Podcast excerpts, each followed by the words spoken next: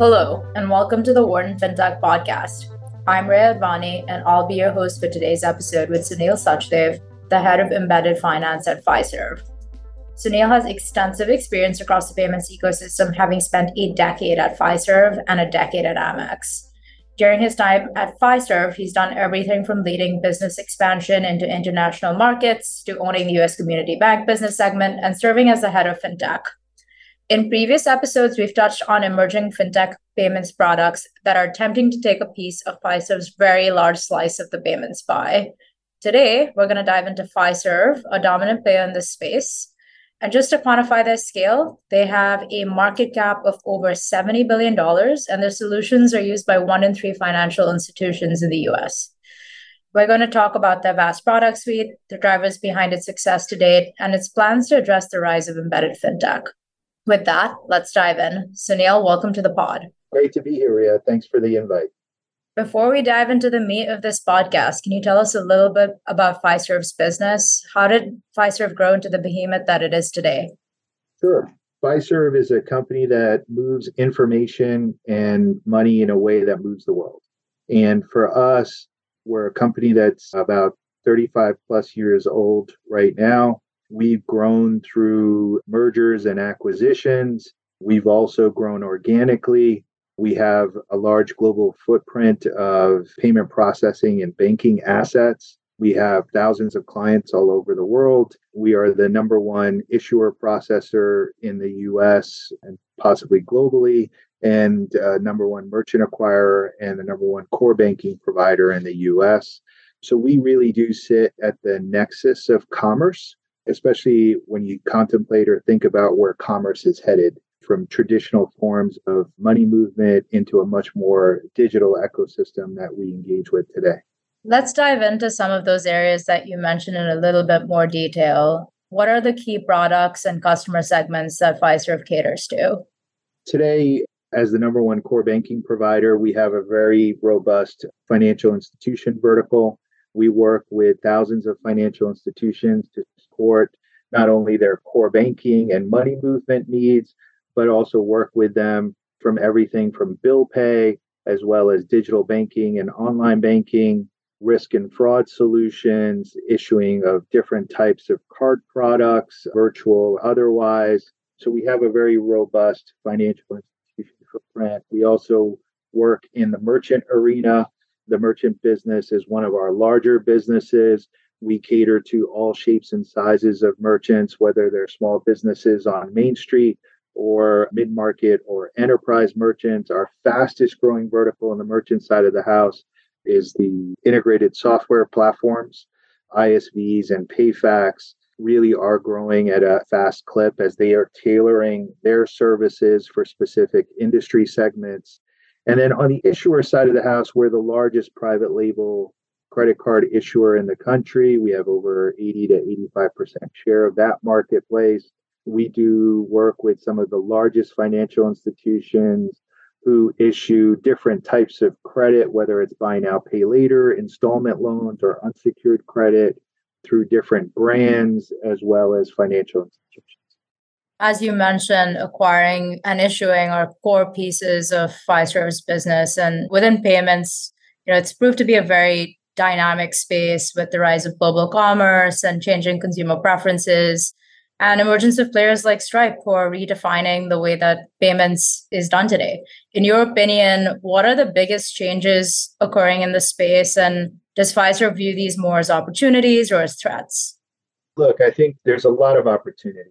Fiserv has always tried to lead the charge with regards to payment and banking innovation, going as far back as Popmoney, which was one of the first P2P providers at scale in the country. This was before EWS and FedNow came out. We also had and still currently have the largest biller network in the country where we're able to facilitate money movement between financial institutions and corporations. And we also have the largest gateway that connects in all of these different channels to our financial institutions to allow folks the largest breadth of optionality when it comes to moving money both domestically and internationally. When you think about where payments and banking is going, obviously The big change is the digitization of these types of transactions, the fact that everybody's leveraging their mobile device to initiate a lot of banking and payment transactions. When you think about it in that type of environment or a landscape, I would say Fiserv is perfectly positioned. We're one of the few companies, if not the only company, that has robust solutions across each part of the value chain needed to facilitate payments. So, as the largest issuer and acquirer, as well as the largest bank provider of core banking systems, we are perfectly positioned to support and influence the next stage of growth in banking and payments. And the biggest area of change that we're seeing is the fact that a lot of the vertical software companies today that are supporting their sub merchants through acquiring practices are now also starting to issue their own bank accounts as well. And thus, by being able to be the acquirer and the issuer, they're consolidating what used to be very discrete commercial and go to market models into a single model and they're blurring the lines between acquiring and issuing, thus allowing them greater opportunity to provide a value added service that fits the need of the specific industry that they're catering to. We think this is going to change the way people kind of engage with different brands. And it also is becoming very apparent as people become more comfortable initiating banking and payment transactions in different interfaces that are not necessarily controlled by the financial institution, that the ecosystem's only going to grow. I think you just had the most eloquent description of embedded finance without actually saying those two words. So let's double click on that. As the head of embedded finance at Fiserv, how do you really define this space? Yeah, I think again, at the risk of repeating myself, it's about surfacing financial transactions in non FI experiences. We're seeing growth across the board within brands, within vertical software companies, within neobanks, and everybody has kind of their flavor of banking and payments experience, but it's much more tailored to a specific segment of the population. Historically, may have been underbanked or just not appreciated as much from a banking perspective. And I think as these companies rise and they recognize the ability to aggregate some of these commercial models together to offer all of these services at a one stop shop, you're going to see more and more of this proliferate. I think today I was just listening to the news and heard a lot about the growth in the private credit market as well. And the economy in general is playing a large part in that as well. Where we are in the interest rate cycle, where we are in the credit cycle, I think is starting to bring in more non-FIs into the banking and payments domain and ecosystem because there's an opportunity here to monetize money flows where before they were just kind of the passive intermediary. In that context, how does Fiserv really think about playing in this space and having a role or providing a product to their customers in this space? Yeah, I think it starts with just looking at our existing customer base as I mentioned, since we are privileged to have such a large, diverse segment of customers across financial institutions to merchants to large retail aggregators, for us, embedded finance is about connecting all of these endpoints together and being able to create the connective tissue from that integrates systems that were historically discrete so they could offer up commerce journeys that could be embedded anywhere we just had our recent investor day a couple of weeks ago. And within that presentation on embedded finance, we shared that we believe just within our customer base, we're looking at a TAM of at least 2 billion just within our base. And we think that's pretty conservative given the pace of growth that we see happening all around us. So, our ability to connect these systems and be able to initiate customer journeys or commerce journeys in user experiences controlled by anybody at this point, I think really gives us a leg up in terms of how we can position embedded finance for growth going forward. Got it. And you mentioned existing customers being a huge opportunity, but on the flip side, one could argue that some of these embedded finance products might actually compete with some of your existing customers. How are you really thinking about that? Yeah, I think that's a fair question.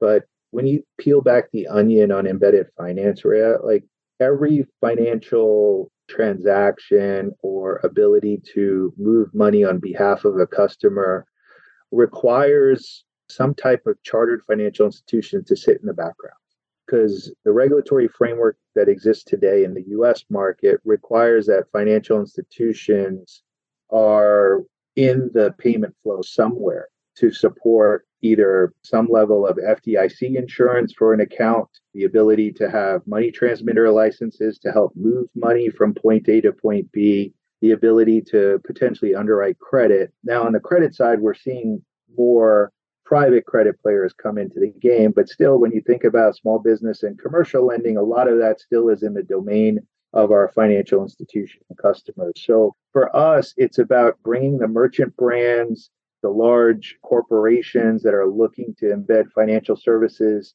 and connecting them with our very broad and deep ecosystem of financial institution clients. And to actually dive into your specific approach within this embedded finance business, I know that Fiserv's no stranger to M&A and has been pretty active in launching partnerships to stay competitive.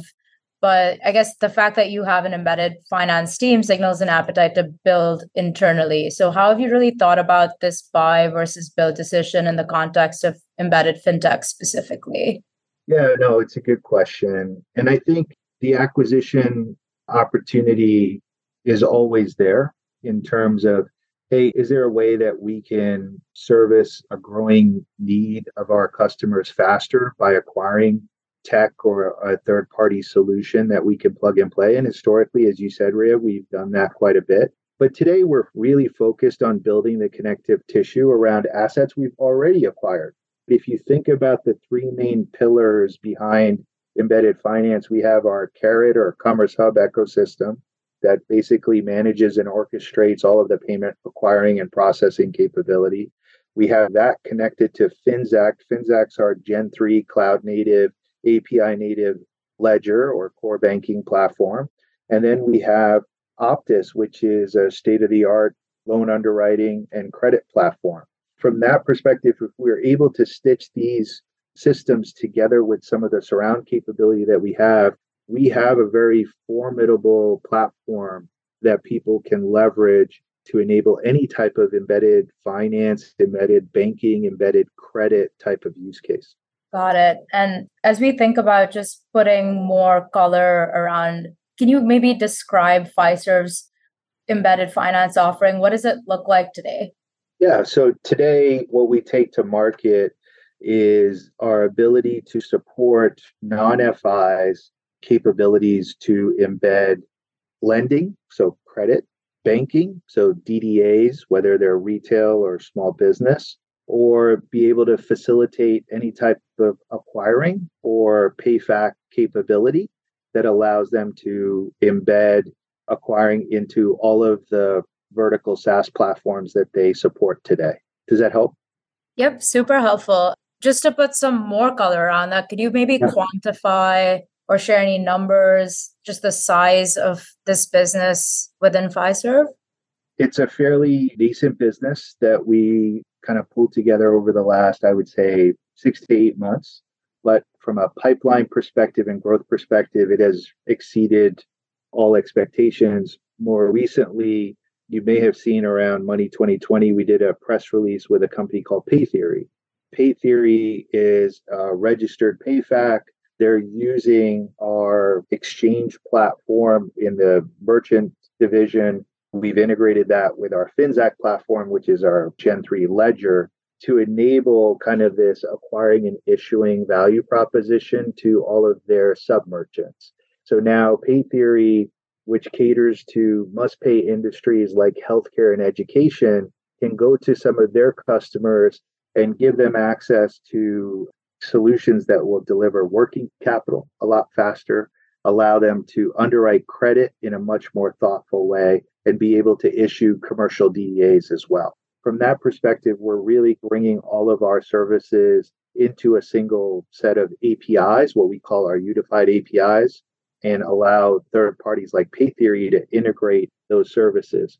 We've also now integrated a company called PayWith into the broader ecosystem, and PayWith brings together a super app capability that allows third parties to embed all different types of financial services in their broader commerce offering in a much more meaningful way. A lot of the brands that we work with have mobile apps. Many of those apps are not commerce enabled. By having a white label super app that can take on some of those services and embed that through SDKs into the brand's experience, I think is going to help redefine how some of the brands introduce embedded finance to their retail or small business customers. That's a really interesting use case. You know, as you think about launching this offering with new customers, you know, what are some of the biggest challenges that you face in that sales process?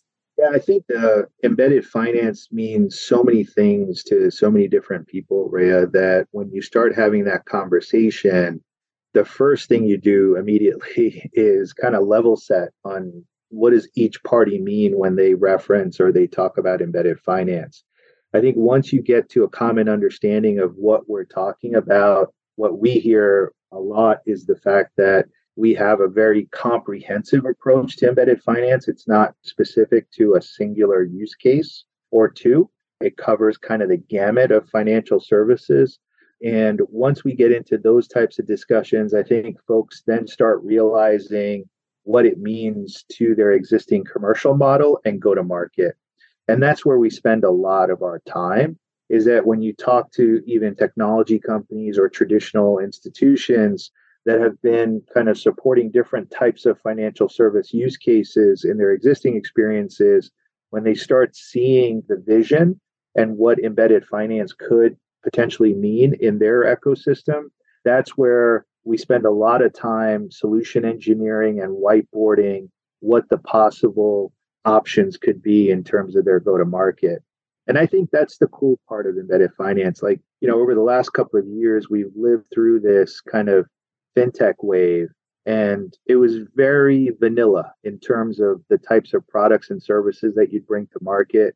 Many of the folks wanted to become neobanks, and within the neobank model, they had a large dependency on debit interchange as kind of their main driver of revenue, plus some additional value added services. I think what we're seeing with embedded finance is a maturation of that model. And now we're working with brands and third parties that have revenue coming from their proprietary software products and they look at financial services as vast as value added to their existing business. So you're not under the gun with regards to like investing into all of these technology platforms and hoping to bring in new customers.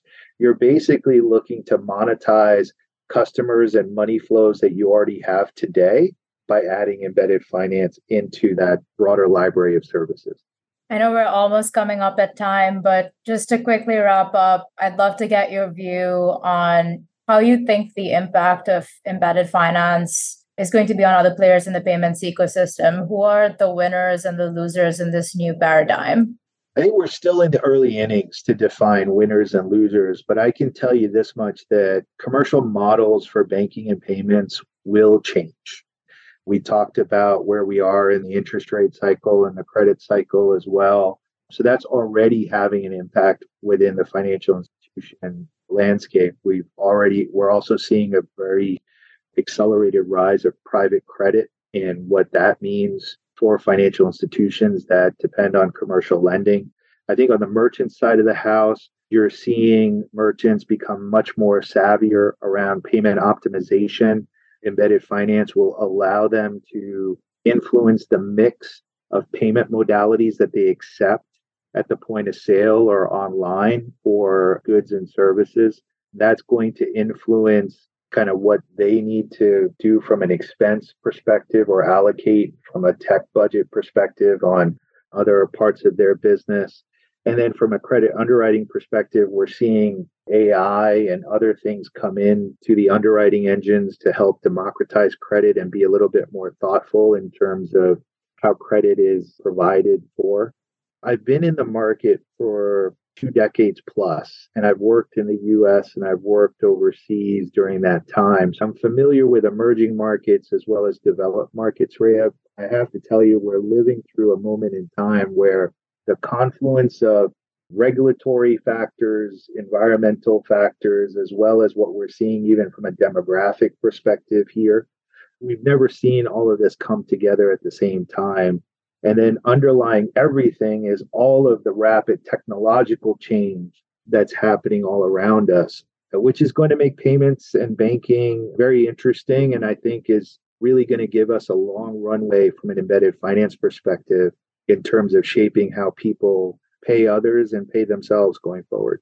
Awesome. Thanks so much for your time today, Sunil. It was great to have you on the pod. Thanks, Rhea. It's good to be here. Thank you for listening to today's episode of the Wharton FinTech Podcast. If you enjoy the show, please leave a review and subscribe to our show. And as always, thank you to our editor, Rafael Sevilla. Until next time, this is your host, Rhea Advani.